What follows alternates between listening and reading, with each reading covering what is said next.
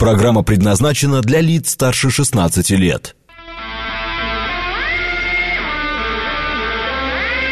Восемь часов 8 минут, понедельник, февраль, день 5.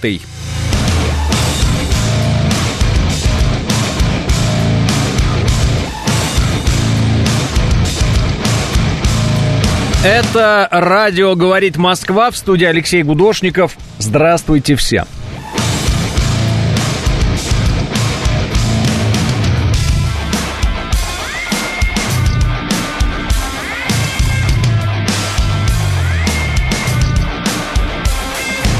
Три балла пробки в Москве, -1.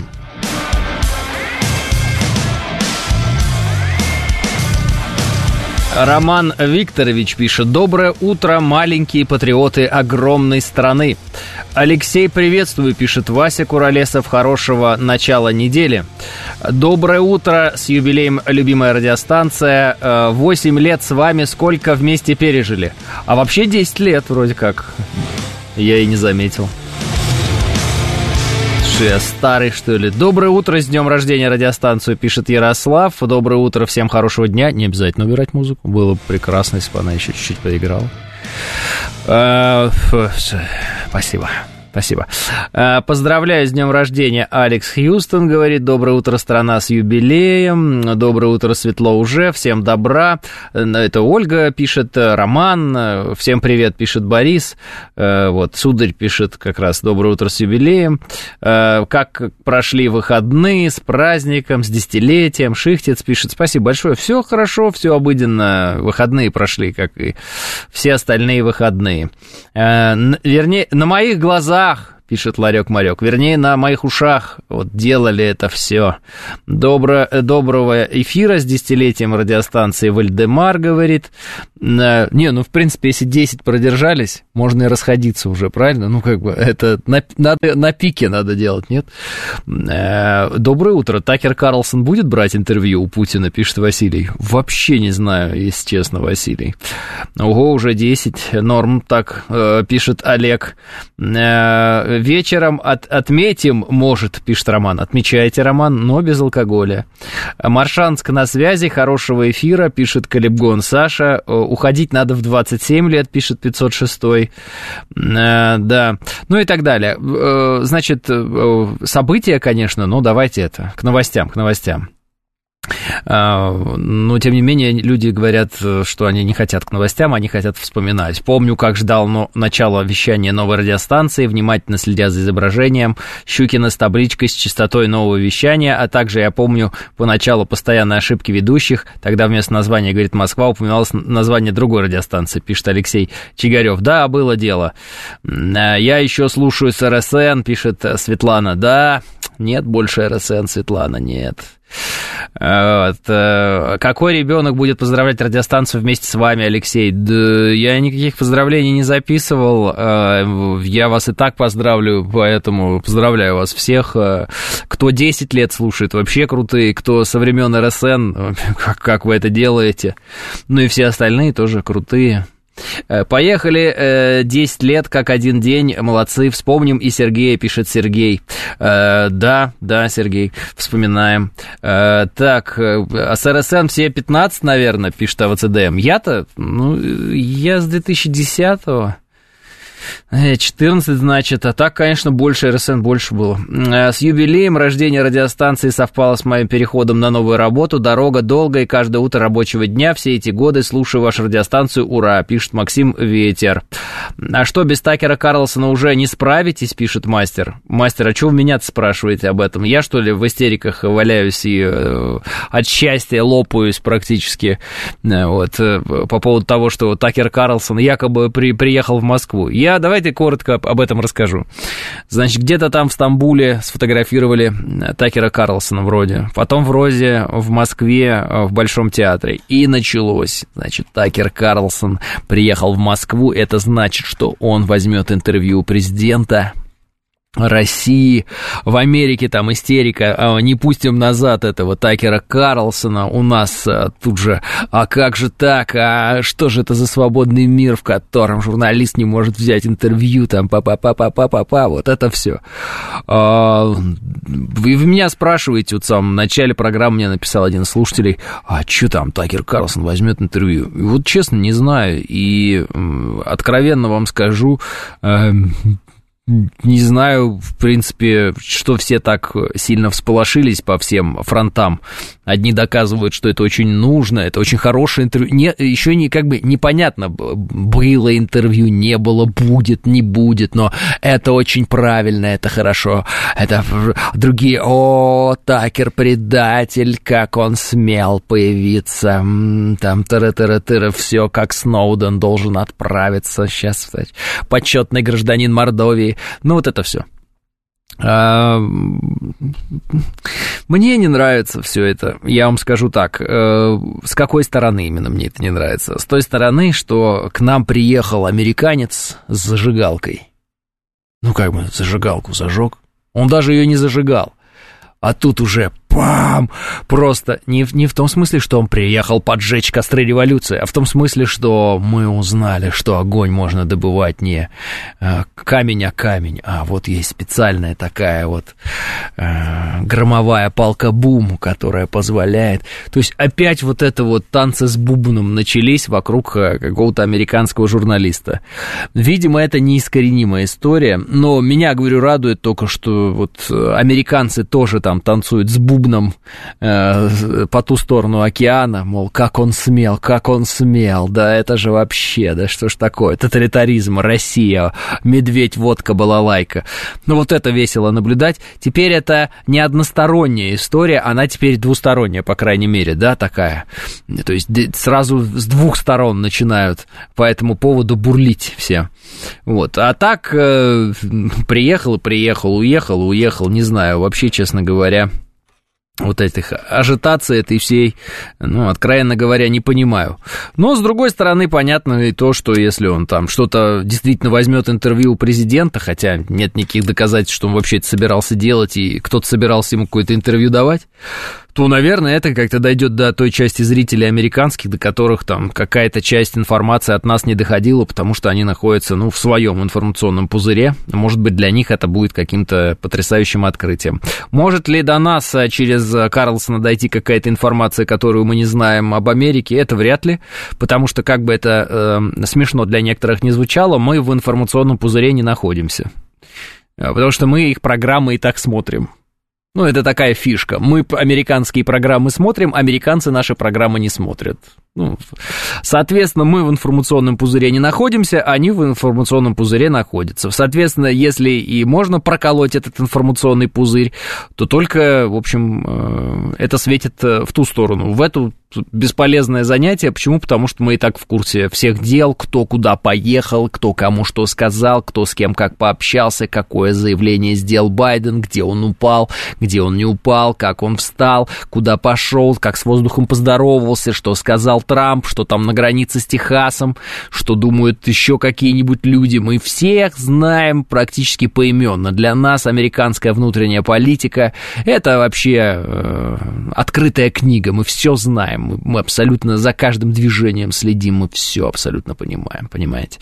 Вот такая история. Американцы, конечно же, далеко не так информированы относительно нас, и если там Карлсон даже просто сходил в Большой театр и об этом расскажет, что я сходил в Большой театр, а там не было медведей, и меня никто на улице не там заколол, ну, чем-нибудь, штыками какими-нибудь, и вообще в Москве все нормально, это уже будет прям разрыв и прочее. С другой стороны, вот 2018 год, чемпионат мира по футболу, иностранцы приехали, удивились, что все не так, как в их пропаганде, потом уехали и в эту же секунду забыли. Ну, то есть это такая тоже вещь, она, ну да, может быть, что-то они узнают, но через секунду они все равно об этом уже помнить не будут, потому что память такая, ну, как у рыбки.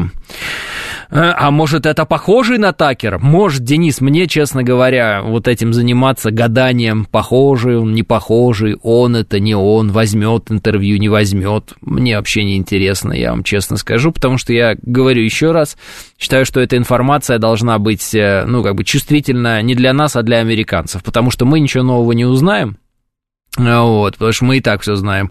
А они могут что-то посредством этого Такера и узнать. То есть они вот, американский народ прислал нам сюда своего журналиста, который пройдет по магазинам, там еще где-нибудь, может, с президентом нашим поговорит, может, еще с кем-то поговорит. И они такие, ах, наконец-то нам хоть кто-то расскажет правду, если он вообще расскажет какую-то правду. Поэтому все это мелочи. В Грозном освободилась квартира Депардье. Карлсон вполне мог бы ее занять, пишет Василий.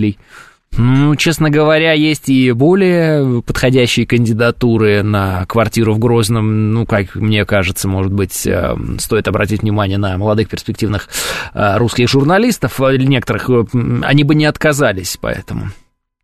Но не предлагают. Заместителя исполнительного директора Ельцин-центра Никиту Соколова признали иноагентом. Соколов выступил против спецопераций, распространял фейки, сообщает Минюст России. Ранее Соколов пытался реабилитировать пособников гитлеровских нацистов-власовцев, и вдруг все про это узнали внезапно. Раньше все было нормально, пишет Алексей ТТ. Так вот оно и случается, Алексей ТТ, так оно и случается. Так, в Германии собирались иноагенты, обсуждали остановить СВО, сменить власть между строк, чтобы им тусоваться красиво, а остальные, если не впишутся в новые реалии, то это их проблема, пишет Денис. Ну а где им еще собираться, Денис? Естественно, только в Германии. Все так логично. Ну, можно еще в Японии. Конечно, это двойник Такера, и встречаться он будет с двойником Путина. Инфосотка, пишет Александр.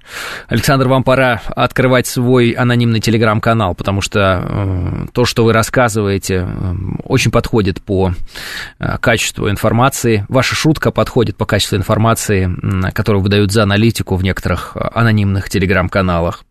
А вы чистили снег на выходных? ВДМ говорит, нет, мне негде. ВДМ, есть такая фишка, мне негде чистить снег. А поскольку мне негде чистить снег, я его и не чищу.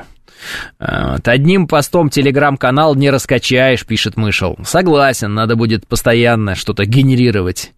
Вот. Все эти реляции американо-поклонства. Хорошо, если президент его отправит к Пескову, пишет Дело техники. Да, я тоже считаю, что лишние вот эти разговоры, они вот все-таки от американо-поклонства. Уж очень всполошились у нас тоже все. И все те, кто у нас всполошился, они теперь задаются единственным вопросом, а что это в Америке так все всполошились?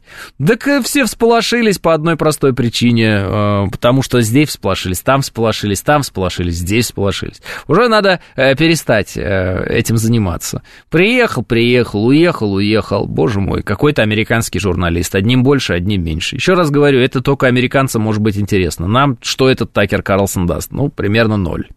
Но некоторые говорят, что он может быть вице-президентом или там какую-нибудь должность занять при Трампе. Если Трамп победит, это уже значит, что он поехал налаживать связи политические, а не просто там что-то. А вот тут договориться уже приехал, уже практически Такер. А? Ну, а сам, кстати, Трамп говорит, что до выборов еще 9 месяцев, и срок это достаточно долгий, и за это время Байден, поскольку Байден сумасшедший и все такое, выживший из ума старик, он может вообще развязать Третью мировую войну и так далее. Приезжайте чистить снег к нам в Егорьевск, пишет Виктор. Да сами чистите свой снег в Егорьевске, Виктор. Вот. Надо помнить, что он... Ну, спасибо за приглашение, кстати. Надо вспомнить, что он, как любой американец, беспокоится о благополучии США, а не России, пишет Вик. Абсолютно верно, Вик, вы большой молодец и правильно говорите. Если Такер уедет без балалайки, то это провал дипломатии, пишет Мышел. Нет, мы своим всполошением всю Америку поставим в тупик, пишет Ники. Да. Ну вот примерно такая ситуация. Знаю, что некоторые находят в этом почву для того, чтобы анализировать там, что-то, предполагать, выводы какие-то делать. Я не вижу никаких оснований здесь что-то анализировать и делать какие-то выводы. Вот есть ВСУ, вот есть деньги, которые им поставляют западные страны. Где-то есть проблемы у них там с этими поставками этих денег и оружия. Где-то проблем уже нет, они их решают, где-то решают половинчато, но тем не менее все эти персонажи, они вкладывают деньги в ВСУшников, которые, собственно, хотят нас убить. Наша задача — убить всех ВСУшников, тех, которые не захотят сдаться, и вот на этом, в общем-то, и все. Соответственно, пока спонсируют ВСУ все эти страны разнообразные, и некоторые представители этих стран, может быть, не хотят этого спонсорства, они сюда приезжают, ну, прекрасно, пусть приезжают, пусть спрашивают, пусть с нами разговаривают, вот. Но, в общем, этот не тот результат, который хотелось бы видеть пока, во всяком случае, потому что тот результат, который хотелось бы видеть, это прекращение финансирования, ну, и безговорочность, капитуляция нынешней Украины и тех персонажей, которые за ней стоят. Вот это было бы неплохо, если честно. Такеры уже обвинили в связях с нашими дамами, пишет 506-й, задается вопросом. А чё, снежок почистил с утра, разминка утренняя, норм, хотя задолбала уже эта зима, пишет Ларёк-Марёк. Да мне негде просто, Ларёк-Марёк, я бы, может, и почистил, мне негде. Это вы себе домов понакупили, там, машин, они у вас все в снегу стоят, вот это все. Вам нужно все время чистить этот снег, разбрасывать его, там, разминаться с утра, рассказывать об этом, писать сообщения на радио. У меня ничего нет, мне ибо нечего чистить, я же еще раз говорю. А просто так выходить на улицу и чистить, ну, это как-то, мне кажется, не очень интересно, а? Вот. Ваша программа, как молоко, уменьшается постепенно. Раньше старостовала 8.05, теперь 8.08, пишет Виктор. Да, это девяток яиц. Надо вспомнить, знаете такое, девяток яиц. Вот так же здесь. Как негде, а вокруг студии, парковка, пишет Ники. Так чистят у нас люди, все достойные, есть люди специальные, которые там прекрасно это все делают, и у них и зарплаты, и все дела, и мы с ними и здороваемся, я им никогда не мешаю, стараюсь машин парковать там, где уже почищено, а там, где они чистят, чтобы не лезть в эти сугробы, не мешать им. Поэтому даже не знаю, что вам сказать. Понакупили домов, машин, и все пишут, какие бедные у нас все, пишет 506-й. Так ну, так я об этом и говорю, вот, и рассказывают мне, как они от снега все это чистят, чтобы я им завидовал, понимаете, потому что им есть что от снега чистить. Вот. Вы что, не знаете эту песню? Если у вас нету дома, то и пожары ему не страшны, и жена не уйдет к другому. Если у вас нет жены, вот и все. Соответственно, если у вас есть дом, и вы там его чистите от снега, хватит хвалиться. Я даже машину не чищу, фары отряхнул и поеха. И не дописал сообщение. Виталий, видимо, уже приеха, или еще все-таки поеха. Так яйца не подешевели, пишет Бон Джови Джон. Так и правильно. На Тарзане гоняли по снегу, пишет Денис. По Эквадору оперативно отреагировали. Красота, пишет Уксус. Это они там оружие поставляют, вот это все. Кстати, Эквадор в прямом смысле банановая республика. Почему банановая? Потому что у нас бананы из Эквадора в основном, там 90 с чем-то процентов. Вот такой прикол. Это был чел из Топ Гира, москвич тестировал, пишет A1 Grade. Песня не актуальная, 2024 год, год семьи. Как это нет жены, пишет Виктор. Так это песня о том, что кто не рискует, тот не пьет шампанского, так что она актуальна все равно. Там весь смысл в том, что как бы надо и дом, и дачу, и жену, и машину, и друг должен быть, и все. Вот. И не надо бояться, что вот, дом сгорит, жена уйдет, друг предаст, вот, машину украдут. Не надо этого бояться. Конечно, сгорит, конечно, предаст, конечно, уйдет, конечно, украдут, но... Что ж теперь?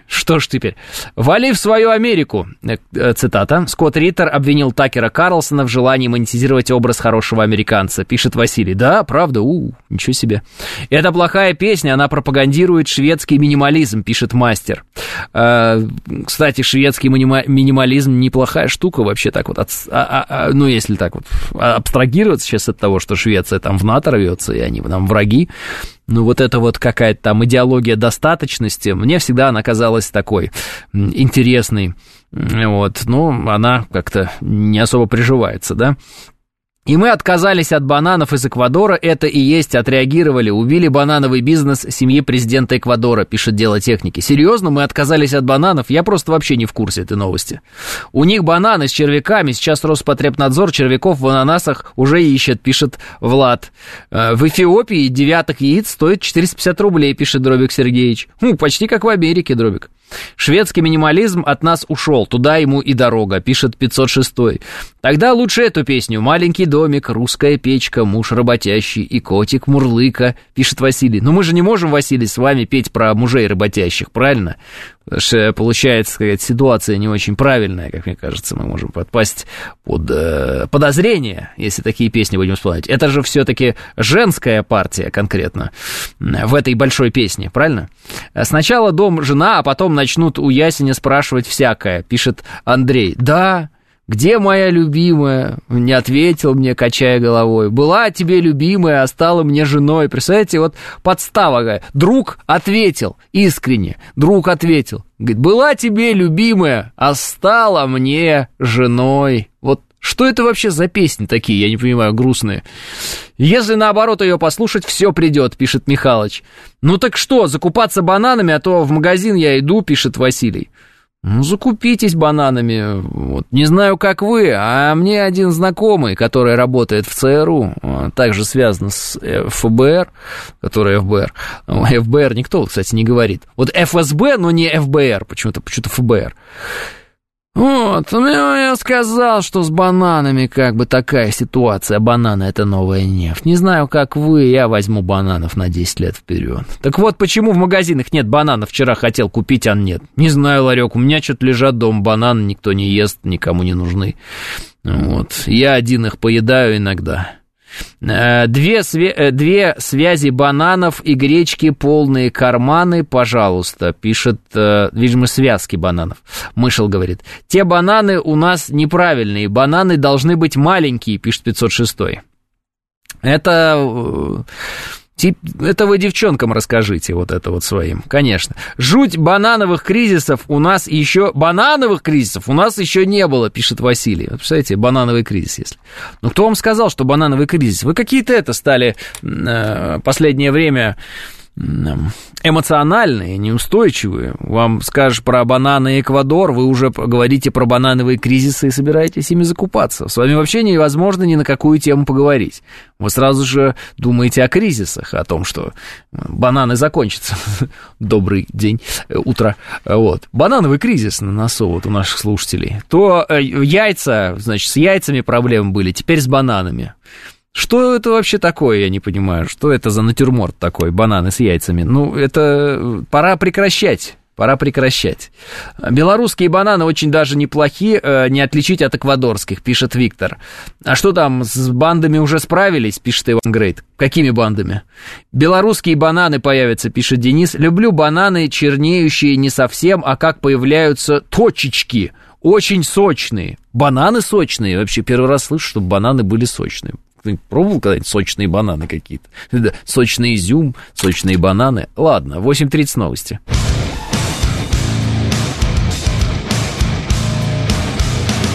А 8:35 в Москве, это радиостанция «Говорит Москва», 94.8, в студии Алексей Гудошников, всем еще раз здравствуйте. Вот мне Ники пишет, так уже вчера объявили, Эквадор клятым американцам старую советскую технику отдаст, а клятые американцы ее передают Украине.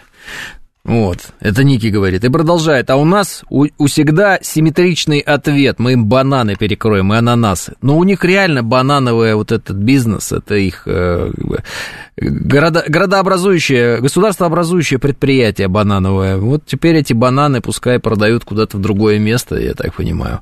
А мы будем есть бананы эфиопские, пишет Ники, из дружественной Африки. Бананы эфиопские. Кушать.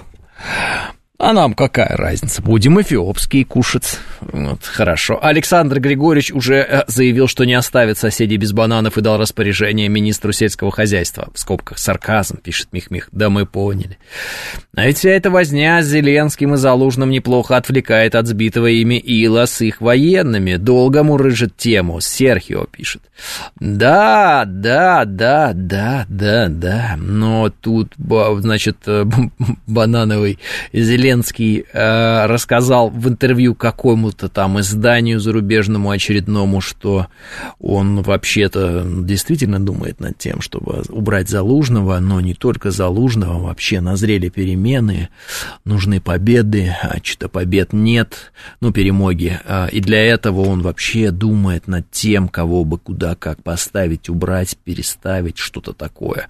Оказывается, Зеленский ломает и днем, и ночью голову в своем белостенном убежище, куда же кого переставить. Довольно забавно, кстати. Зрады и перемоги, пишет Мышел. С другой стороны, террорист Залужный и террорист Зеленский давно власть делят, пишет Мастер. Да. А кто уволит Зеленского, наконец, пишет 506-й. А зачем 506-й? Разве может быть что-то хуже, чем Зеленский? В принципе, нет, поэтому пусть будет, нет? Классно, приедет в очередной раз Стивен Сигал к Александру Григорьевичу, тот его бананами угощать будет и так далее, пишет Василий. Вот, так... Внешний МКАД перед Ярославкой, лось на обочине завтракает ветками, пишет Долгов Сергей.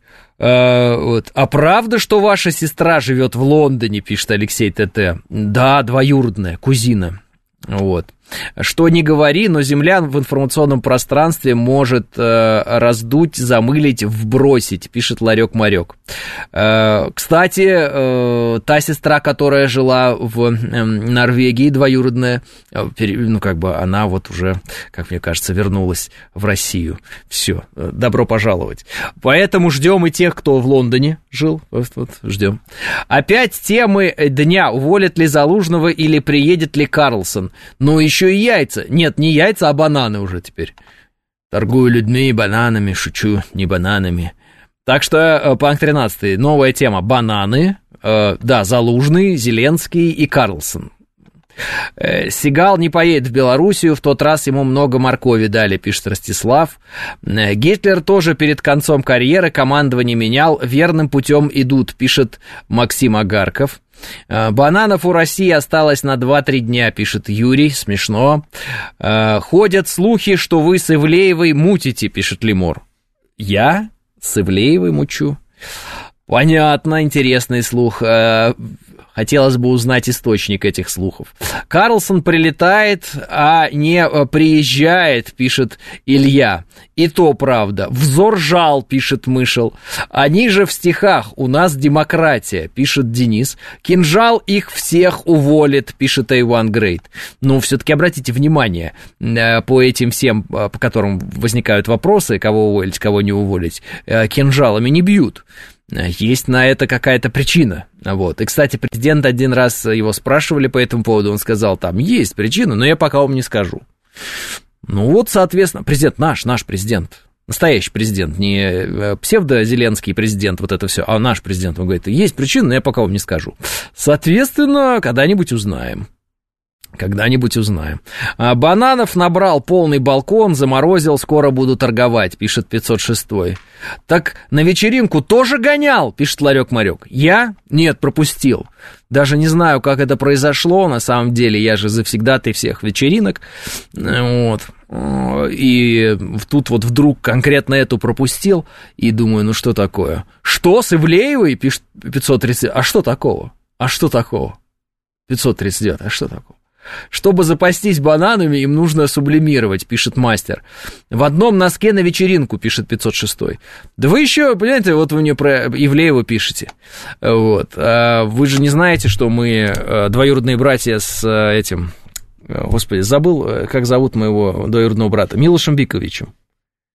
Вот даже вот фотографии можете сравнить, и сразу поймете, что мы действительно двоюродные братья с Милошем Биковичем. Сейчас я почему взволновался, его там этот «Белый лотос судьбы и надежды», там фильм какой-то, как так называется, по-моему, «Белый лотос», эмблема печали, что-то, не знаю, ну, в общем, какой-то фильм, ему там сниматься теперь нельзя, там эти западники его, значит, притесняют, моего братишку двоюродного, поэтому что делать?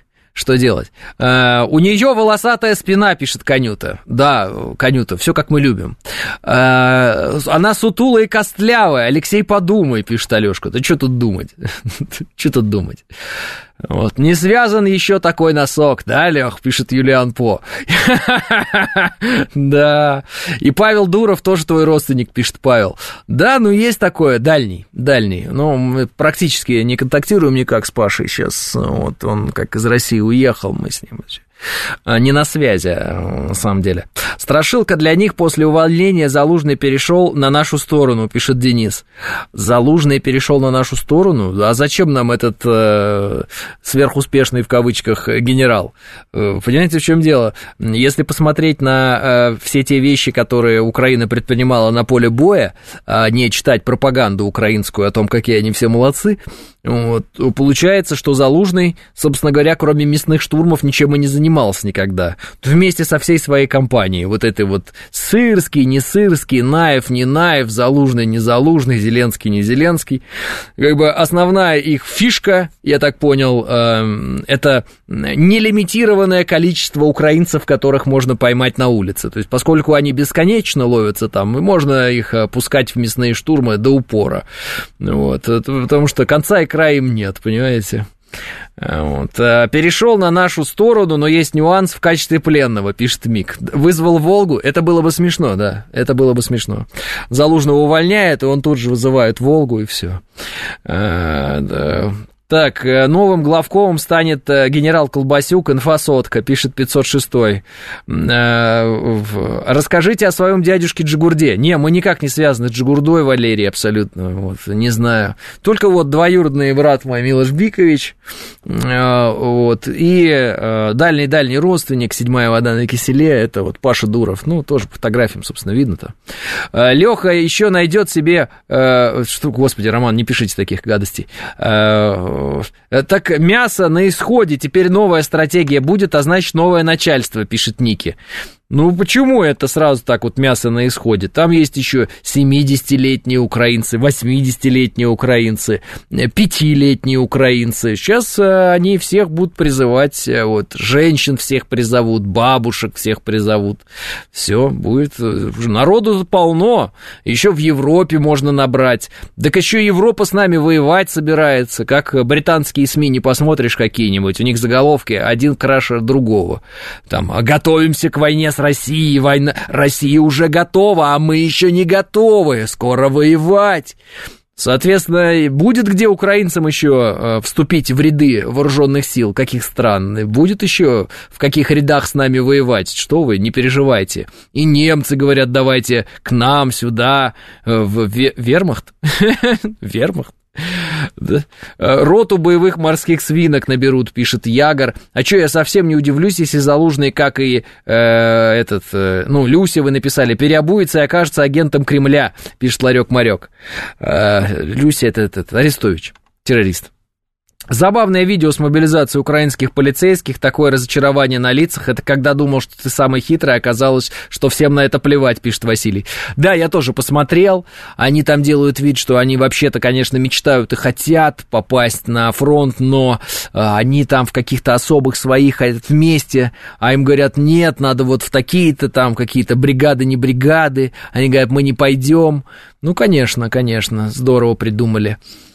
10 лет – это много, но я помню Сергея именно в этот момент, это круто, человека ломали, а он что-то непонятное слово для девочек покупал, йогурты, наверное, он жил и на мотике катался, и как он сделал, 94,8, пишет Сергей Мухин. Это вы про то, что радиостанции 10 лет.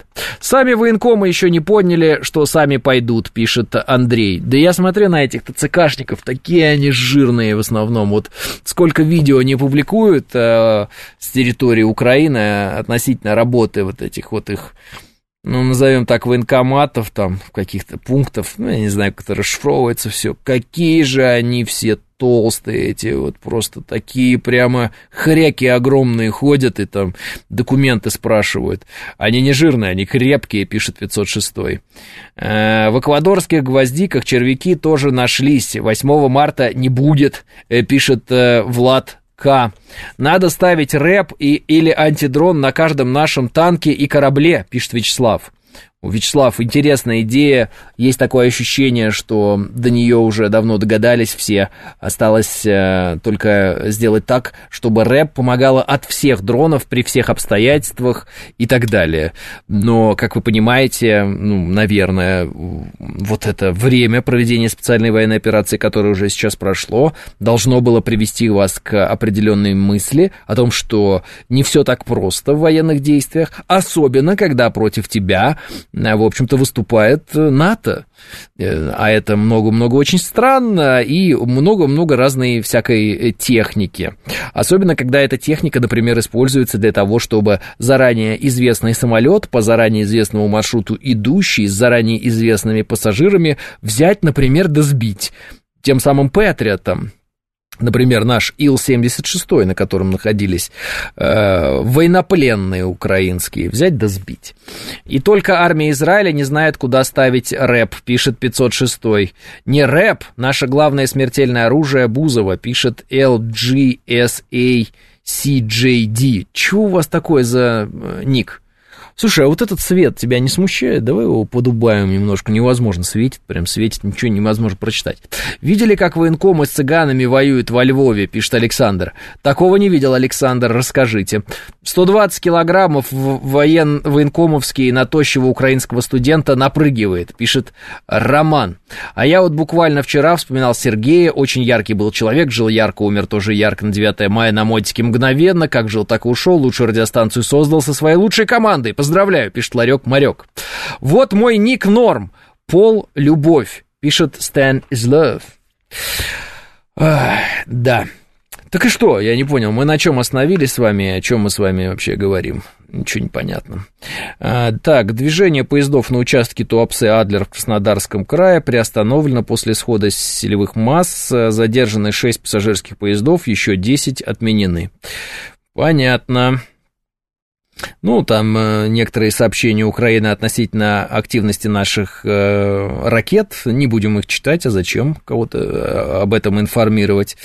Вот. Евросоюз может принять новый пакет санкций против России ближе к 24 февраля текущего года, второй годовщине с начала СВО на Украине, об этом сообщает немецкое издание Der Spiegel.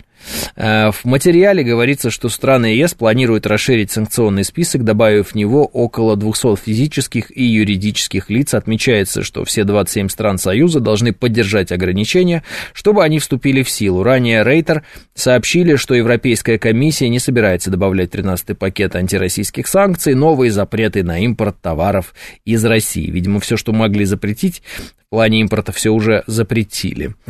Вот, сегодня день рождения радиостанции. Ну вот, отмечаем мы день рождения радиостанции. Я вот честно вот вам скажу, я не помню, в какой день конкретно день рождения радиостанции, говорит Москва. Ну вот мы отмечаем день рождения радиостанции, и с этим, да, вот, наверное, сегодня, может быть, уже, да? Когда? А когда реально день рождения радиостанции? Ты тоже не помнишь, и я не помню. Но мне кажется, что где-то вот больше там какому-нибудь, больше там, ну, 14, может быть, 12 февраля, нет? Мы, наверное, за неделю начинаем отмечать что-то такое. Вроде в апреле, 10 февраля, пишет Наталья. Вот, спасибо большое, 10 февраля, ну, значит, мы, вот, да, то есть, получается, мы за неделю, потому что 10 февраля это будет суббота. Первый эфир когда состоялся, пишет Андрей? Я не помню, Андрей, я не помню, я вам откровенно заявляю. Ну, я из тех людей, кто может забыть про то, что у него день рождения, ну, реально про себя, я забывал, что у меня день рождения бывало и такое, поэтому мне, ну, как бы, такая информация сложно дается. Поэтому я не очень помню. Но вот люди, которые слушают нас давным-давно, они говорят 10-е. Я говорю, все понятно, значит, 10-е, значит, так оно и есть, значит, они правы, значит, все. В пятницу поздравлю, пишет Александр Первый. У меня в календаре стоит 10-е, 02-е, пишет Спира. Ну, все, значит, за неделю начинаем праздновать, естественно, готовимся.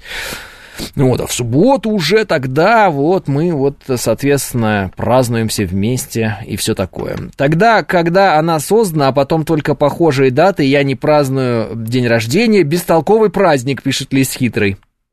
Понятно, Лис Хитрый, но по большей части все праздники бестолковые есть, так честно, ну, по большей части. Есть, конечно, некоторые праздники, которые имеют смысл, но по большей части все праздники бестолковые. Или нет?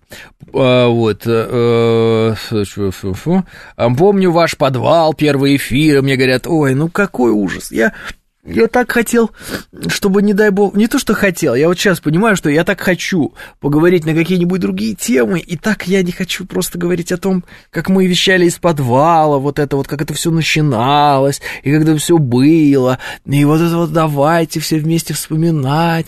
Я не знаю почему, но я вот, ну, меня это как-то вот не цепляет, что ли, я не знаю. Ну, было и было, спасибо большое, с днем рождения, поехали дальше, всего-то 10 лет. Ну, давайте, поехали. Ну, надо уже дальше идти, потому что мы можем так вот сидеть и всю жизнь вспоминать, а что это было. Но, тем не менее, я понимаю, важная дата, радиостанция празднует, мы все празднуем, да. Я вот немного, получается, как бы такой, как бы это сказать-то правильно, вредный в этом вопросе. Ну, просто давайте уже тему обсуждать сегодняшнего дня. Ну, что уж мы и так это вот, на самом деле, Так, в ЕС потеря потерь и газовый БДСМ. Для начала ОПГ Байдена взорвали газопровод в ЕС, имея схемы втюхивать Европу дорогостоящие СПГ, продолжая издевательство над процветающей экономикой ЕС. ОПГ Байдена запретила продавать им СПГ, сократив контракты на добычу в США, пишет Дело техники. Да, все тоже обсуждают эту тему, да, все они говорят, да, там, ну, я имею в виду эксперты, которые в этой теме разбираются, они все сплошь рассказывают о том, что Байден провернул такую схему, и Байден таки провернул. И да, это укладывается в ту простую логику, которую американцы, в общем-то, проповедуют сейчас в отношении Европы. А логика эта заключается в следующем. Европа довольно долго жила, жировала, кайфовала, в том числе и за американский счет в плане. Американцы так считают. Вот, американцы обеспечивали якобы безопасность Европы и прочее. Жировала, все у нее было хорошо, много заработала денег, разросся у нее средний класс. Но наступили тяжелые времена. Времена, когда гегемония США уже не такая уж и гегемония, и Соединенные Штаты Америки нуждаются срочно в том, чтобы, так сказать, make America great again. А что это значит? Это значит, что надо производство на своей территории, иметь, либо создавать, либо их воровать. Надо людей, специалистов иметь на своей территории, для этого нужно либо их воспитывать, либо их, опять же, воровать, да, утечка мозгов классическая, вот это все, чем американцы всегда и занимались, просто перекупали специалистов, на этом строили свой бизнес большой, да, государственный, если так можно выразиться. Вот, поэтому так они и делают, и на эту роль выбрана Европа по многим причинам. Первая причина — Китай, например, не поддается, да и, наверное, в Китае нет такого среднего класса, как в Европе. Российская Федерация, ну, мы видим, что мы свои заявления по поводу американцев и их доминирования в мире уже сделали и продолжаем их делать, ничего не меняем в этом смысле. У нас, значит, путь обозначен, и мы по этому пути идем. И есть такая вот жирная, безмолвная до определенной степени, бесхарактерная, слабая Европа с лидерами, которые не лидеры на самом деле европейские, а ставленники того же самого Запада, да, ну давайте так, они тоже ведь Запад, в общем, Соединенных Штатов Америки, которые готовы сделать все, лишь бы угодить американцам. В эту логику укладывается заявление Бербак, которая говорила, мне все равно, что думает избиратель в Германии, главное помогать Украине. В эту логику заявление Макрона укладывается, что сейчас мы тут будем на военные рельсы вставать, Украине надо помогать, при этом у него фермеры уже там где-то слово «сос» сделали из своих там каких-то, ну, из своей техники и обратились в космос с этим посланием, говорят, в сос, помогите, спасите наши души и все такое. В Германии тоже все недовольные фермеры, ну, во Франции я сказал.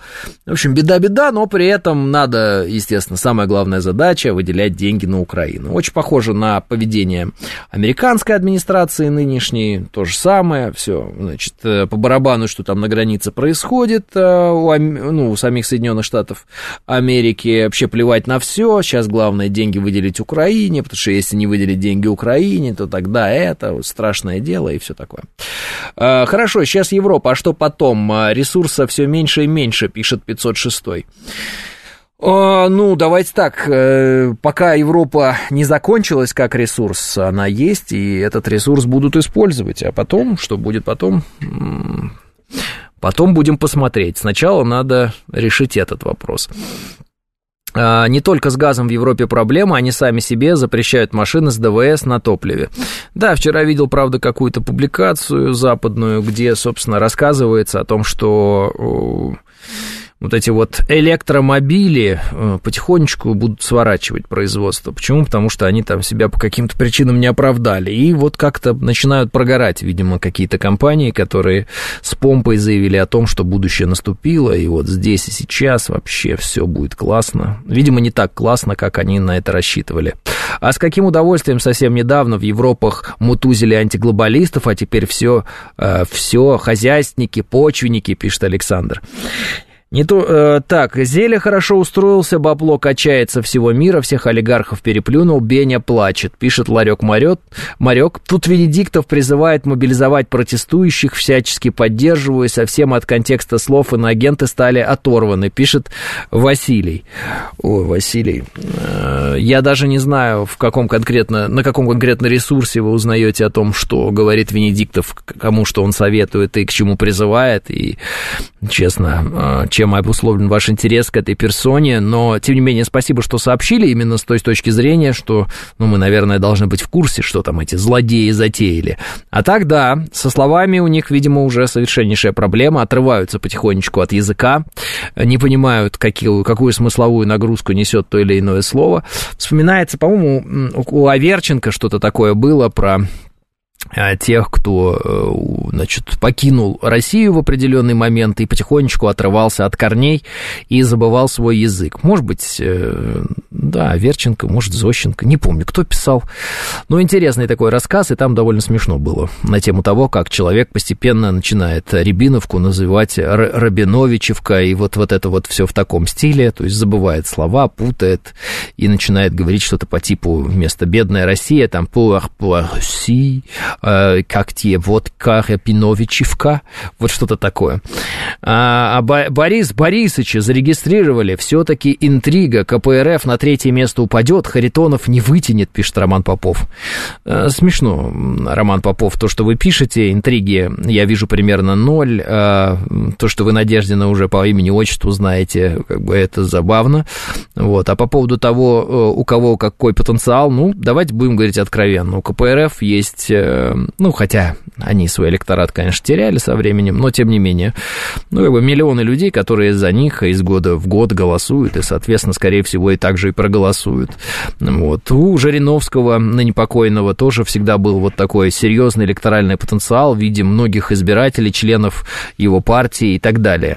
Что стоит за этим персонажем, ну, я, честно говоря, у меня такая загадка. Типа протестный потенциал, галочка против всех, вот что-то в таком стиле. Ну, мы это уже не раз проходили, мы не раз уже такое видели. Обычно это все превращается в абсолютный пшик в информационном пространстве, и не более того. Ну, если как-то будет по-другому, я искренне удивлюсь, во всяком случае. 9:00 новости.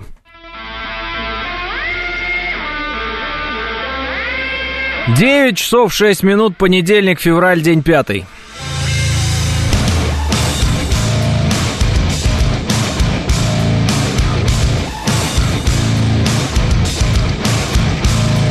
Это «Радио говорит Москва», в студии Алексей Гудошников. Здравствуйте все.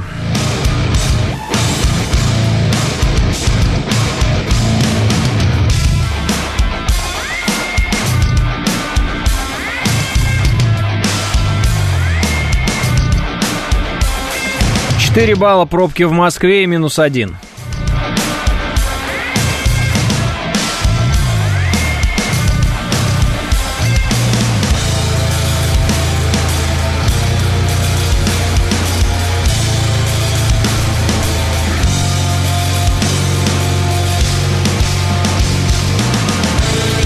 Кому нужна эта премия американская, пишет Алекс 123. Да ну, наверное, это особо и никому не нужна. Ну, новости, знаете.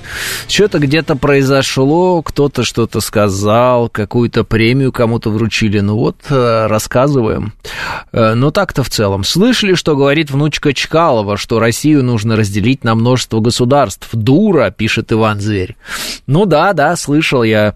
Видел даже, можно сказать, такое вот видео, где она там, ну, я не знаю кому, но, в общем, рассказывает о том, как Россию надо разделить, и как по России, если вдруг будет какая-то такая техническая возможность у наших врагов, надо бить, и прямо и по Москве надо бить, между тем у нее родственники сами в Москве живут, ну, в общем, такая какая-то история, ну, вот, о том, как надо Россию изо всех сил бомбить, внучка Чкалова, ну, что доказывает нам, что иногда на третьем поколении природа отдыхает, ведь она же внучка, все, в общем, такие... Логично, бывает такое, да, вот великие люди, а их внуки, ну, такое случается сплошь и рядом, раз уж об этом говорят в народе, то, значит, есть примеры, и этот пример не один, и вот один из таких ярчайших примеров.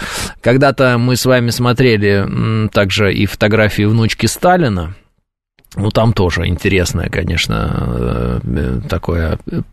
Персона такая, что-то напоминающее в худших проявлениях Жанну Агузарову. Правнучка, пишет Эмти Вордс. Ну, значит, здесь на четвертом поколении отдохнули. Ну, что, какие проблемы. Маразм старческий, пишет Ника. Не, она молодая. Она, видимо, действительно правнучка, и поэтому достаточно молодая. И это, если и маразм, то он, в принципе, не старческий. Это, наверное, какой-то там... олигофрения, наверное, что-то такое. Так и у Машкова дочь такое выдает. Вот это как раз жирующее воспитание, пишет Ларек-Марек. Ну, не знаю, связано ли это с тем, что люди конкретно жировали, и поэтому они такими стали. В принципе, как показывает практика, нет прямой корреляции. Идиоты бывают и в богатых, знаменитых семьях, и в бедных, неизвестных, ну, так скажем, широкой общественности семьях. Это такая, знаете, история, больше связанная с кривой Гаусса, где, ну, обязательно вот 5% балбесов, оно как бы должно быть, и эти 5% есть. И вот, собственно говоря, мы иногда слышим их мнение относительно того, что происходит вокруг. Что можно сказать родным и близким? Ну, посочувствовать, наверное, в семье не без вот такого дурака, да, не обходится, бывает такое. Поэтому никто из нас в этом смысле, скажем откровенно, не застрахован от такой ситуации, когда кто-то из родственников начнет отчебучивать. Такое бывает. Поэтому надо к этому относиться, как мне кажется, с сочувствием. Ну вот, например, не знаю, ну вот пускай...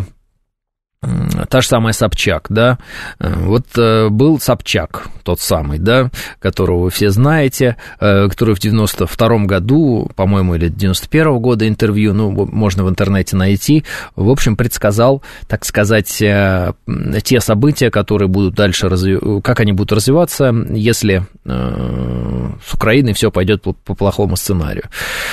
И о национализме сказал, который на Украине, и все вот это вот все, и все это приведет к большим-большим проблемам. Он об этом говорил давным-давно, да, там, 30 лет назад, и оказался прав. При этом, вот, посмотрите на его, например, там, дочь, или посмотрите на его ту же самую жену.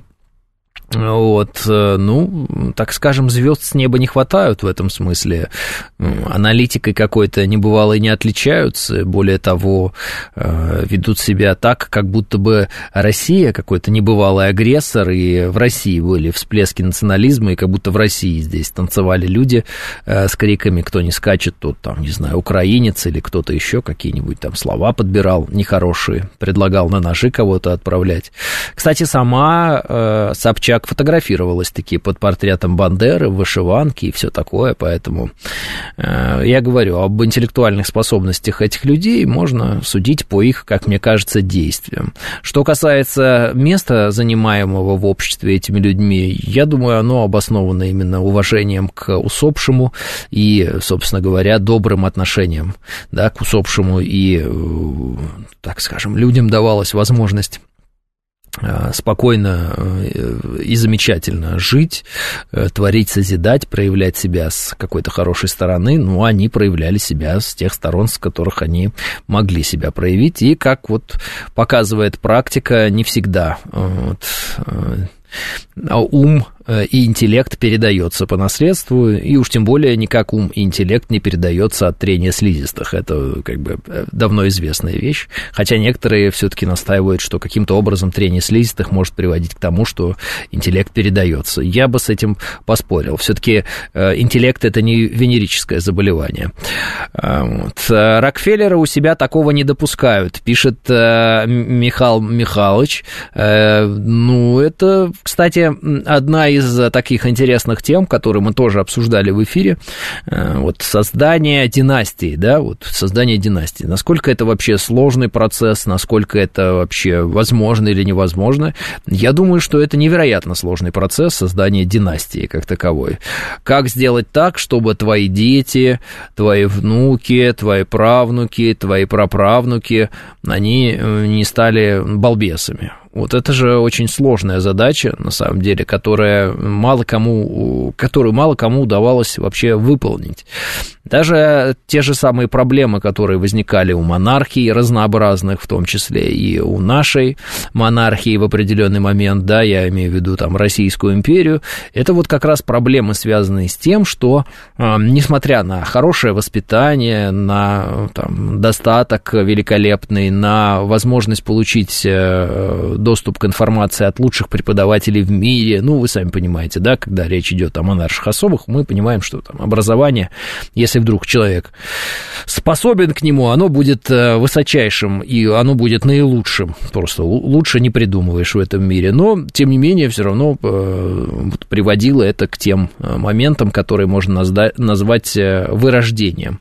Задатки интеллектуальных возможностей могут наследоваться, но не у всех реализуются, пишет Светлана. Ну, наверное, сложно сказать, это, ну, я не исключаю, что существуют ученые, которые этим занимаются вопросом. Но вот практика показывает, что создание именно вот такой династии, да, в хорошем смысле этого слова, если хороший смысл этого слова есть, это неимоверно сложная задача. Ну, собственно, каждый из нас, наверное, может это отслеживать и по поведению некоторых своих родственников, да, вот поведению там в поколениях в нескольких своей собственной семьи, если есть возможность отслеживать несколько поколений, да, и иногда и некоторые родственники, мягко говоря, могут удивлять очень сильно, да.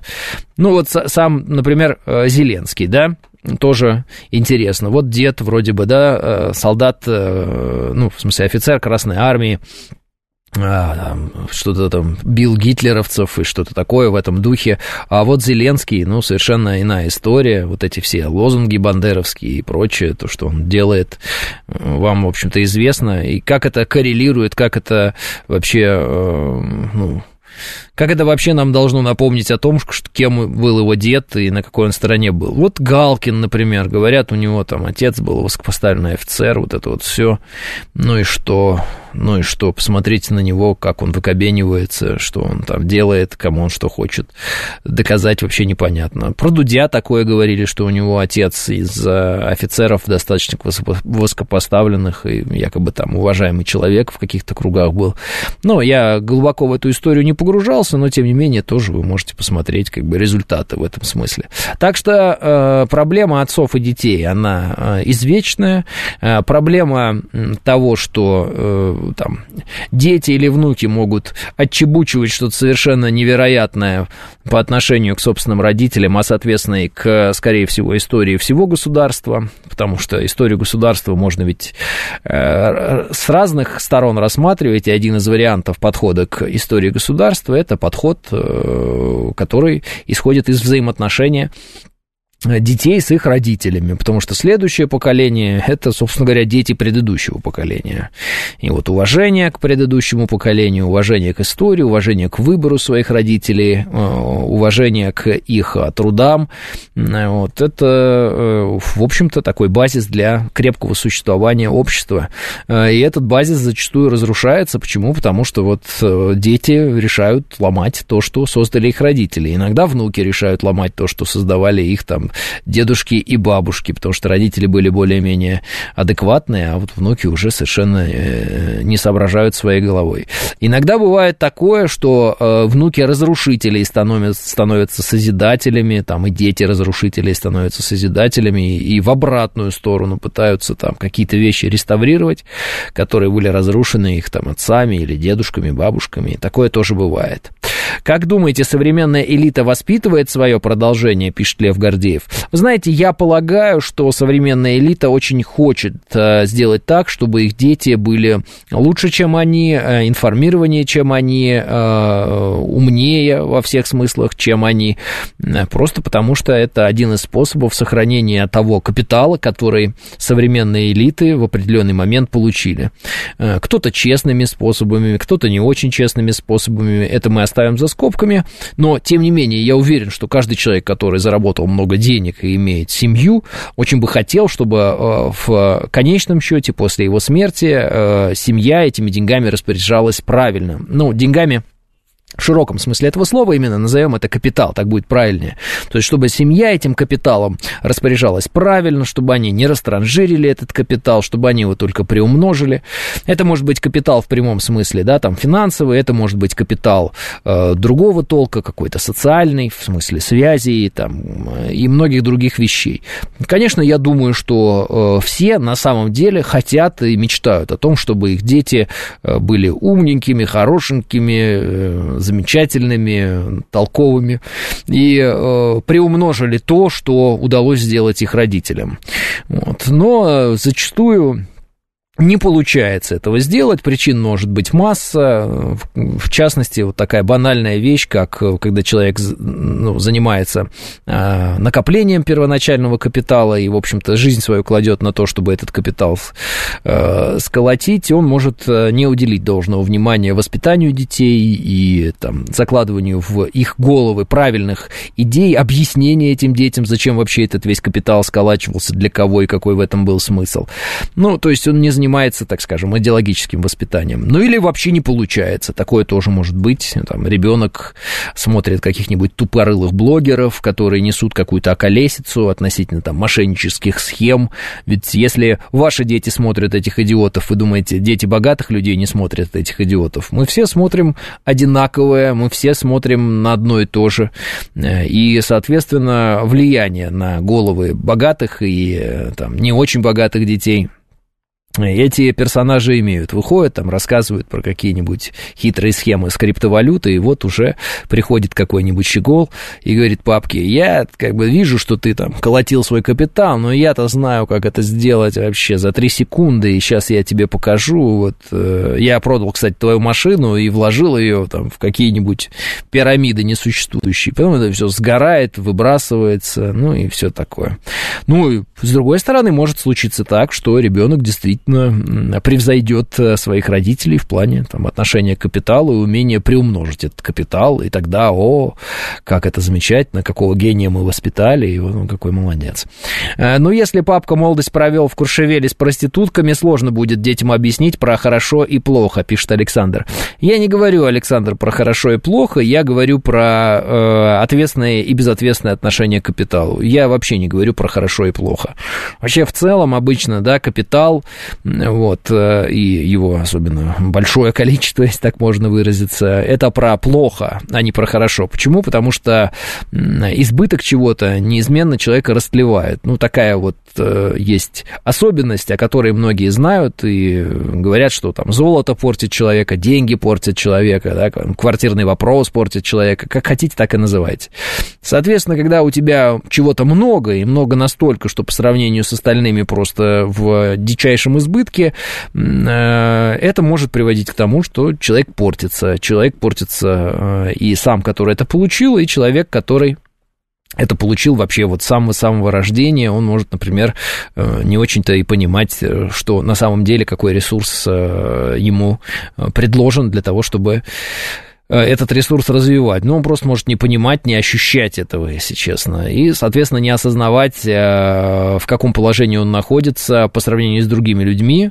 Ну, он какие-то частичные вещи может понимать из разряда «все остальные челядь, а я вот весь такой богатый и замечательный, и могу разбивать машины Папкины и там под наркотиками и ходить на всякие вечеринки мутабор», что-то в таком духе, вот. Но он не понимает, какая основа ему дана для того, чтобы, собственно, развивать это и иметь успех.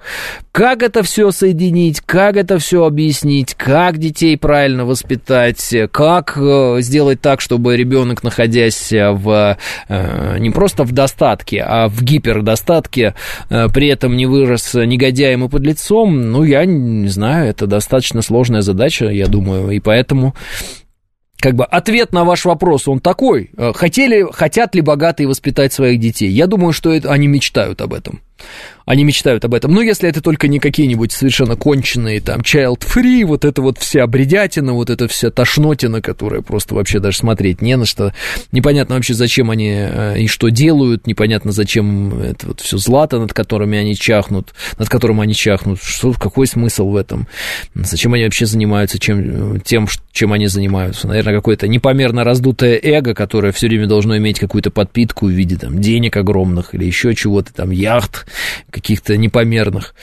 Сложно сказать. Но вот те, которые с детьми, я думаю, они вот очень хотят, чтобы дети их были хорошие, умные, воспитанные, там, на машинах не гоняли, наркотики не пробовали, с проститутками не тусовались и все такое в таком духе, а были воспитанные, хорошие, играли на музыкальных инструментах, умели там какие-нибудь танцы танцевать хорошие, вот, знали правила этикета, ну, и все такое.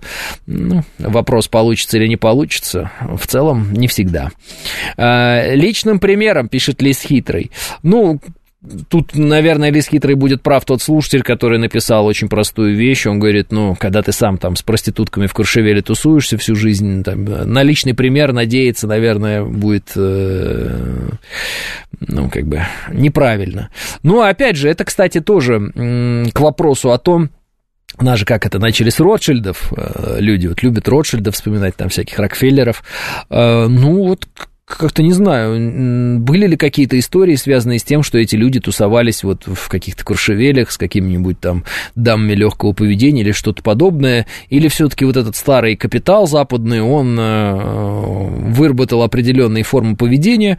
Это не значит, что они какие-то гуманисты невероятные, они всех любят, они очень культурные, это, конечно, кровопийцы страшные, но, тем не менее, они вот выработали некую модель поведения, возможно, семейную, внутреннюю, вот, передающуюся из поколения в поколение, которые заключаются в том, что, да, ты воспитываешь на собственном примере, и пример этот такой, в общем, на всех плевать, в целом главное приумножать капитал, и, собственно, вот мы приумножаем капитал и живем по определенным правилам, и ты будешь приумножать капитал и будешь жить по определенным правилам, потому что посмотри на тех, которые приумножили внезапно свой капитал, у них сорвало голову, и они просто этот же капитал потеряли. Ну, так скажем, новые деньги вот эти все, знаете, у людей слетают, ну, люди слетают, некоторые с катушек по одной простой причине, что они вышли из бедности, получают потом какие-то огромные деньги, ну, непомерные абсолютно, которые мы с вами посчитать не можем и даже представить себе не можем, потому что такое миллиард долларов, там, 10 миллиардов долларов, 20 миллиардов долларов.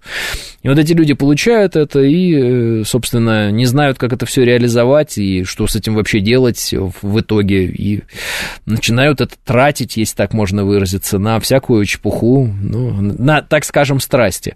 Но в целом я представляю себе, что вот если кто-то из богатых людей рассчитывает на какую-то династийность и прочее, там воспитание следующего поколения по собственному примеру, и собственный пример должен быть достаточно такой скромный относительно тех денег, которые присутствуют, Ну, речь идет о высочайшем уровне дисциплины, в первую очередь, скорее всего. Вообще деньги – это по большей части дисциплина, как и многие другие вещи в нашей жизни. И, скорее всего, здесь тоже речь идет о дисциплине, самодисциплине, самоограничении. Это не значит, что эти люди живут как бессеребренники, вот стоят в очереди за каким-нибудь гамбургером или прочее. Нет, это не значит. Но это значит, что есть определенная система ограничений, которая самостоятельно для себя вводится, и, естественно, никоим образом она не пытается проецироваться, эта система ограничений, на других. Почему? Потому что все остальные должны не чувствовать никаких ограничений, не видеть лимитов и просто вот жить в кайф, так сказать, да, давить в газ, играть быстро, умирать молодыми, а мы будем там, думают эти люди, по 6 сердец менять себе, но главное жить подольше, заработать побольше, побольше детям передать и побольше и получше детей этих выучить для того, чтобы они имели еще больше и смогли бы, так сказать, преувеличить тот капитал, который был заработан их родителями, дедушками, бабушками и прочее. На работе есть коллега Child Free, главное для нее кот, пишет Диди. Да, это абсолютно, кстати, такая обыденная история по поводу вот этих котов и людей, у которых нет детей. Какое-то у них непомерно восторженное отношение к этим всем животным, своим собакам, этим котам. На мой взгляд, это, конечно, сублимация в чистом виде. На самом деле, эти люди бы прекрасно себя чувствовали в роли родителей, они бы были бы счастливы абсолютно, но по какой-то там причине, вот что это такая за болезнь, непонятная любовь к этим всем кошечкам и собачкам, и вот эта сублимация, в которой они застревают, не позволяют им сделать шаг, при котором они о кошечках и собаках, ну, не забудут, конечно, на 100%, но, тем не менее, будут уже как-то более адекватно относиться к этой всей очень приятной, но все-таки живности такой, ну, как это говорят в селах, скотинка. Вот. Будут относиться уже как-то, ну, попроще, полегче, а не так, как будто бы это их дети. А так, да, на руках таскают, какую-то одежду покупают, изо всех сил там в больнице возят, деньги тратят больше, чем на себя, реально называют человеческими именами, реально относятся к ним как к детям. Некоторые говорят, я кошачья там или собачья мама, вот это все. Но это на мой вкус, говорю откровенно, не пытаюсь никого сейчас там куда-то к чему-то подбить и на что-то заставить решиться, но тем не менее, на мой вкус, это, конечно, отклонение, и это сублимация, то есть это подмена понятий, и люди просто сами даже, наверное, не в курсе, что они себя лишают истинной радости и, ну, подменяют одно другим и пытаются вот с этим вот, с этой подменой жить. «Мде», пишет Ники. Ну, Ники, а что, нет? Если вы не согласны, я готов и аргументацию послушать, мне интересно. Ну, просто я вот сколько таких людей видел, у меня всегда одно и то же ощущение. Вот когда такая есть зацикленность, это значит, что у людей на самом деле очень большой потенциал с точки зрения заботы о других, но вот они почему-то себя сами ограничивают заботой только о там каких-то животных, а могли бы и позаботиться и о людях тоже. Ну, у меня есть такое ощущение.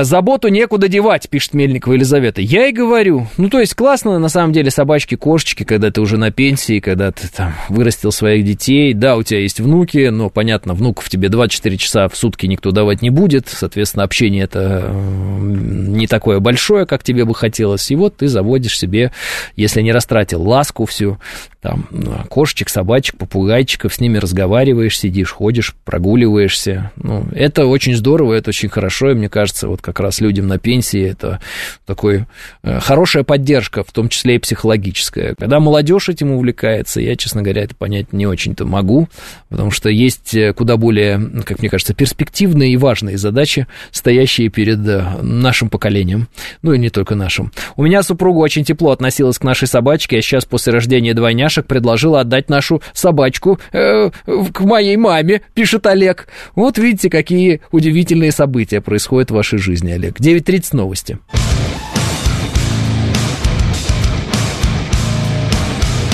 День 36 в Москве, это радиостанция «Говорит Москва», 94,8, в студии Алексей Гудошников. Всем еще раз здравствуйте. Роман Викторович написал: особенно, когда 40-летний мужик рассказывает, что он коту отец.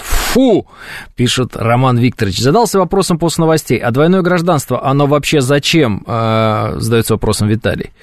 Давайте попробуем прикинуть, а зачем людям каким-то двойное гражданство. Я думаю, для того, чтобы подстелить соломку себе.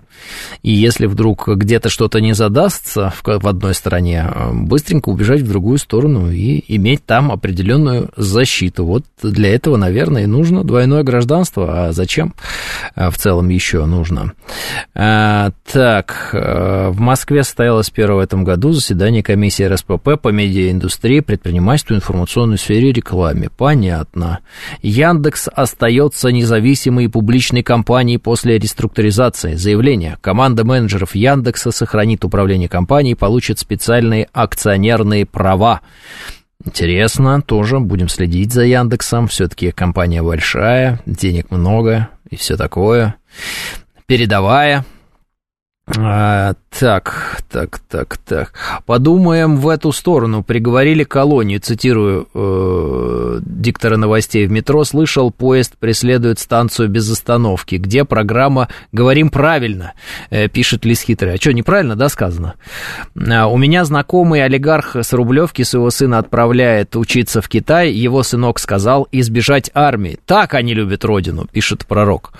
Ну, разные есть люди с Рублевки. Одни так, другие сяк. Вот у некоторых бедных людей, дети бедных в плане финансов, да, там без достатка особого, стартанули через верхний Ларс. Варианты существуют множественные. Не забывайте об этом, Пророк. И когда вы говорите там о богатых и о бедных, в этом случае, наверное, надо смотреть на подобные проявления в разных, так скажем, финансовых слоях, если можно выразиться. Что касается конкретно этого сынка, который вам сказал избежать армии, видите, человек честный. Вот, если бы он был чуть-чуть похитрее и менее честным, этот ребенок, он бы вам сказал что-нибудь другое. А так он вам честно признался, а вы вот его честность вот, считали как трусость и нелюбовь к родине. Вот. Не знаю, как насчет нелюбви к родине это вопрос, а трусость, ну да, ну, струсил. Вот. Но зато честно признался. Тоже, знаете ли, говорит о том, что недостаточно хорошо с точки зрения хитрости воспитан человек. ПЦУ исключила причисленного к лику святых в 16 веке Александра Невского из церковного календаря, пишет Владимир. Нечему удивляться, Владимир. ПЦУ – это не церковь вовсе никакая, это такая специальная структура, которая, маскируясь под церковь, нужна для того, чтобы уничтожить православие на территории Украины. С чем, собственно говоря, ПЦУ и же с ними справляются, как вы видите, и достаточно, в кавычках, эффективно, потому что вот разнести все в клочья у них, конечно же, получается. В этом смысле будут ли они на основании того, что они разносят в клочья, создавать что-то адекватное, ну, на мой взгляд, нет. И почему? Да потому что и цели никогда такой не было. Цель была разобщение православного общества. А по моему скромному убеждению, если нет России и Русской Православной Церкви, то нет вообще православия в мире практически. То есть оно остается совершенно тогда каким-то фрагментарным, и на него даже можно и внимание-то не обращать. Но я думаю, что так именно и рассуждают представители некоторых политических и церковных кругов, представляющие другие церкви и так далее. Ну, вы можете посмотреть на Россию, вы можете посмотреть на народонаселение России, причем взять исторические земли России и представить себе, что вот все эти исторические земли, и в том числе и Россия, вдруг говорят, все, православие это не наше, нам не нужно.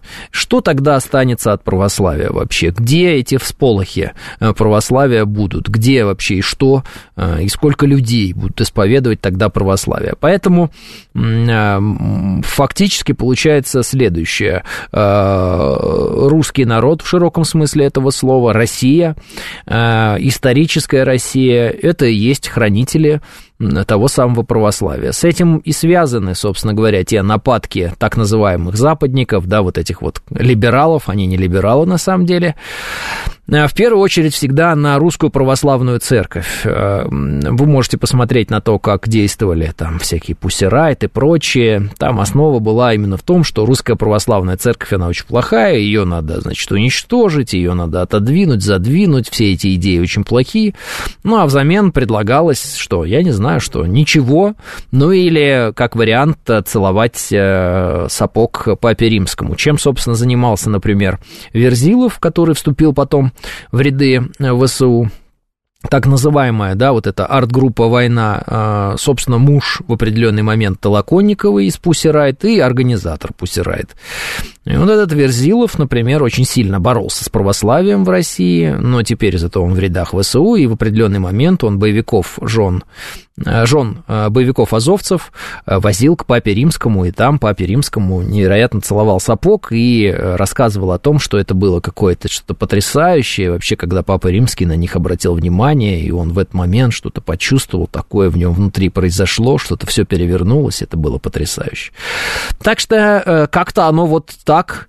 Поэтому что такое ПЦУ? ПЦУ – это проект, суть его заключается в атомизации, там, разобщении, да, и уничтожении православия на исторических землях русских и, собственно, на исторических землях того самого православия. Просто уничтожение его, и все. «Обрел веру, взял свет», пишет Александр. По типу того он и рассказывал. Это уже секта ПЦУ, пишет Мельникова Елизавета. Ну, в определенном смысле можно и говорить и секта, но в целом я вижу в этом политический проект, цель которого каким-то образом нам внушить, что существуют какие-то там виды разные православия, и вот якобы у них там хорошее какое-то понимание православия. К чему это все приводит? Ну, к тому, что они барабанщиков в церкви заводят, и барабанщики у них там барабанят, и какие-то непонятные дискотеки устраивают. Собственно, лишний раз доказывая все те слова, которые я до этого говорил, и все те мысли, которые у меня по этому поводу есть. Есть на Дзене там один персонаж, на нем вчера ролик видел, как ЗСУшник вернулся домой, его дочь встречается, при этом ролик называется «Дочка встречает героя», пишет Роман Викторович. Ну, естественно, таких персонажей много, и на Дзене они есть, и это вопрос, конечно, к Дзену и руководству этой площадки, а почему такие ролики вообще появляются. В этом смысле, наверное, лучше такие ролики, ссылки на них отправлять не мне, Роман Викторович, а сразу-таки в специальные органы, которые изучением этой информации занимаются у нас, и они достаточно быстро и четко отработают по этому направлению, и я думаю, что эти ролики либо исчезнут вовсе, либо даже мы увидим какого-нибудь интересного автора этих роликов, который будет на камеру рассказывать, что он не ведал, что творит, а на самом деле-то он имел в виду совершенно другое, и он очень хороший человек, и не хотел никому ничего сделать плохого, ну и все такое через запятую.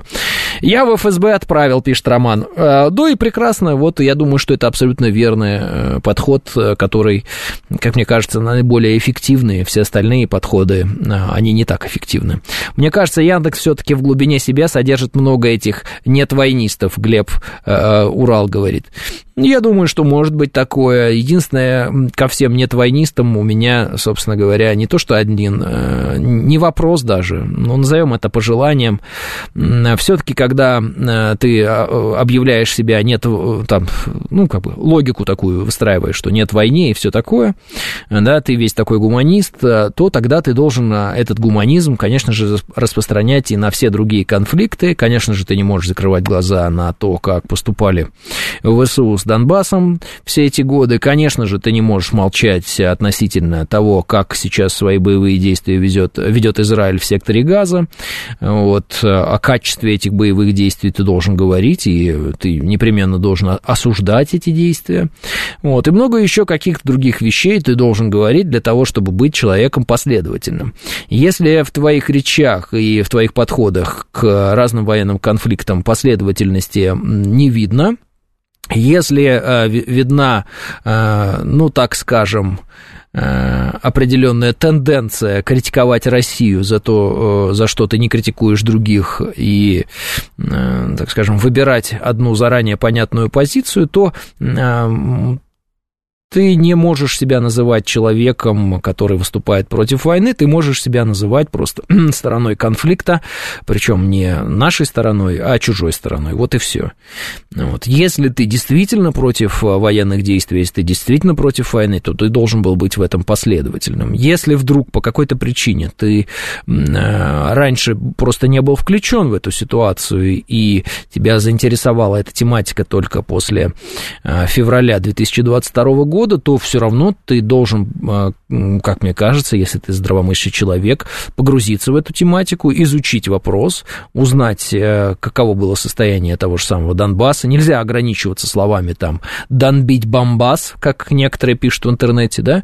Ты должен действительно погрузиться по-серьезному, задаться вопросом, посмотреть все эти истории относительно бомбежек мирного населения Донбасса, уничтожения их, да, и обстрела с истребителей, рассказы про кондиционеры и прочее.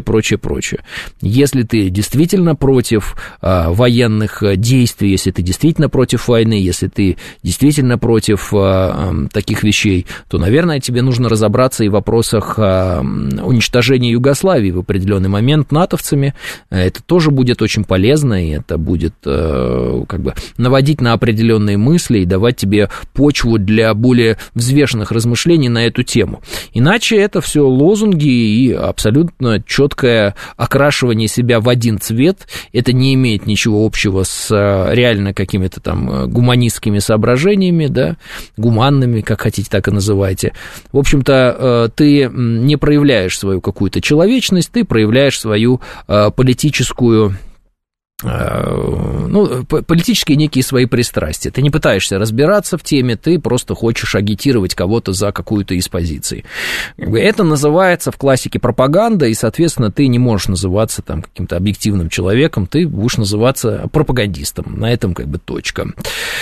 Уже обсуждали танцы ВСУ в британской казарме? Настоящее племя дегенератов, пишет Борис Горбатов. Нет, не обсуждали, я не видел необходимости обсуждать эту тему, но если уж вы сказали, тогда скажу. Они там исполняли танец вот этих вот маори, как это правильно называется, где-то далеко-далеко живут некие племена, у них есть вот этот боевой танец, в определенный момент он распространился по миру, потому что он такой достаточно эксцентричный, этот танец, и вот накануне появился ролик, где ВСУшники в одной из казарм вдруг поняли, что они вот какие-то там племена, и вот им тоже нужно исполнять этот боевой танец. Выглядит это все абсолютно, естественно, по-идиотски, потому что, когда это исполняют люди, для кого это традиция, для кого это часть их культуры, это, ну, мы понимаем, мы прекрасно, в общем-то, к этому относимся, да, понятно, культура, традиции, да, понятно, такая вот фишка у конкретного народа, у конкретного племени, пожалуйста.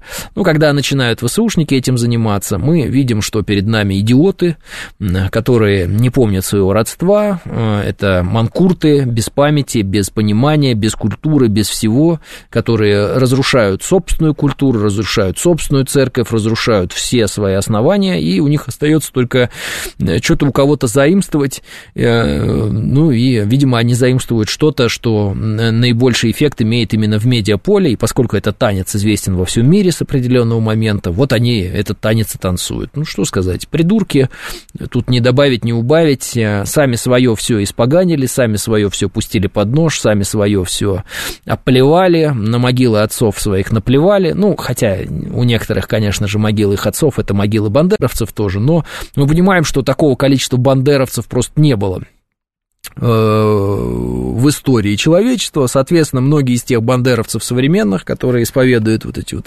вещи модные ныне на Украине, они на самом деле дети, конечно, советских воинов-освободителей, ну, там не дети впрямую, а внуки или правнуки советских воинов-освободителей, которые, конечно же, плюнули на могилы своих отцов, снесли их памятники, переименовали улицы в честь их же отцов названные, в широком смысле этого слова, ну, теперь танцует танец значит, вот племени майори там, или как он еще называется.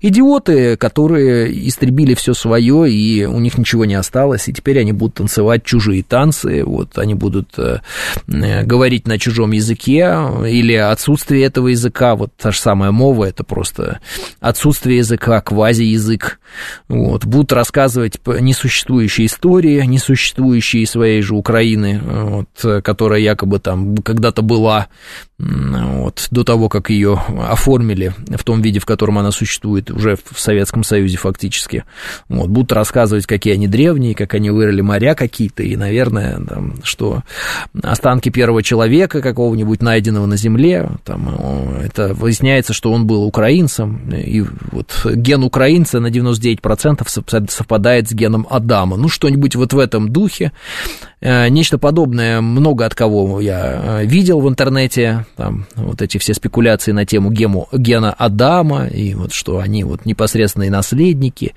ну, все это попытки реинкарнации вот этих всех идей, арийцев и вот это вот все прочего, идеи Третьего Рейха, они, конечно же, реинкарнируются в причудливых формах.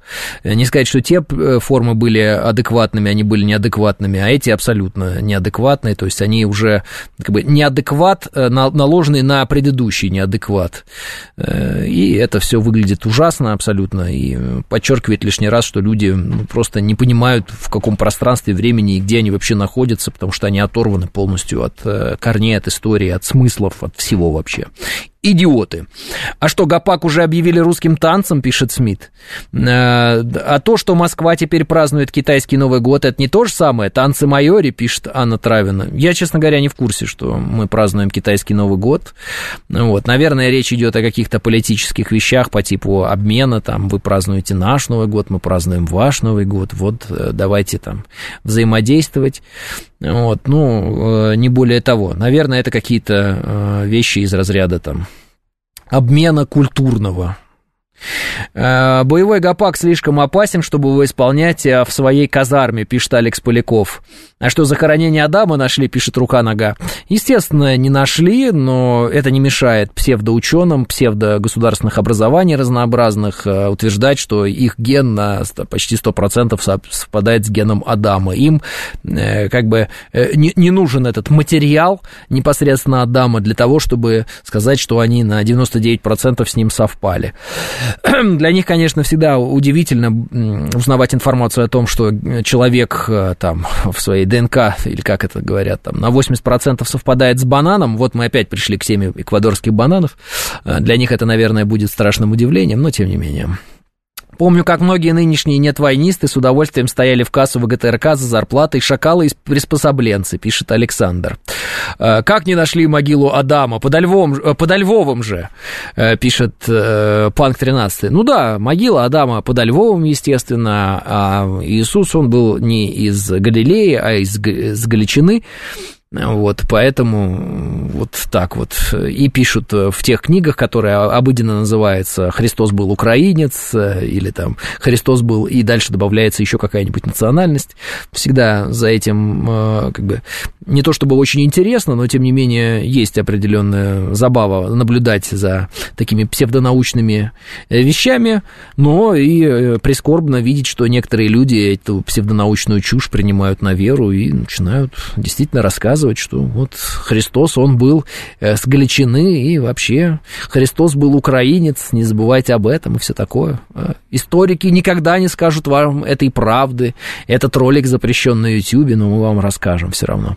Ну, в общем-то, гены человека на 90% с шимпанзе совпадают и на 70% с кукурузой, пишет Илья. В общем-то, да, но тем персонажам, о которых я говорю, это не очень интересно, вот они бы не хотели этого слышать, они вот хотят всегда найти какой-то удивительный корень конкретно у себя, в своей крови, который скажет им о том, что они уникальны, они неповторимы, и что-то им дает возможность, как бы сказать, доминировать над другими идеологически, потому что они-то прямые наследники там кого-то, и поэтому эти прямые наследники кого-то якобы там что-то могут говорить этому миру и все такое. Ну, что сказать, это свойственно не только нынешней Украине, это свойственно, я увидел, ролик, это, по-моему, где-то в африканской стране какая-то чернокожая женщина, достаточно симпатичная, рассказывает о том, что на самом деле мы все изобрели, вот, и начинается вот что-то в стиле «Ваканды навеки», мы все изобрели, все классно сделали, а европейцы просто украли у нас это все и оболгали, и придумали, а на самом деле у нас все это было, и мы самые были технически передовые, ну и вот это вот все через запятую.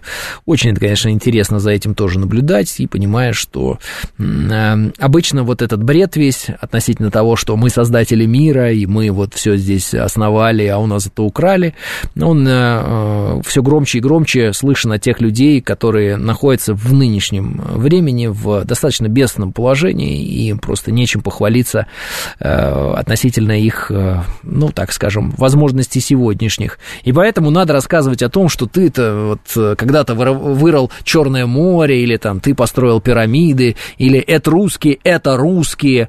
У нас тоже есть достаточно больные в этом смысле люди, которые себя считают учеными, и вот эту вот чушь тоже в массы толкают изо всех сил, там 10 тысяч раз уже опровергнутые, но тем не менее там печатающие свои псевдонаучные псевдокниги, в которых они вот этот весь бред несут.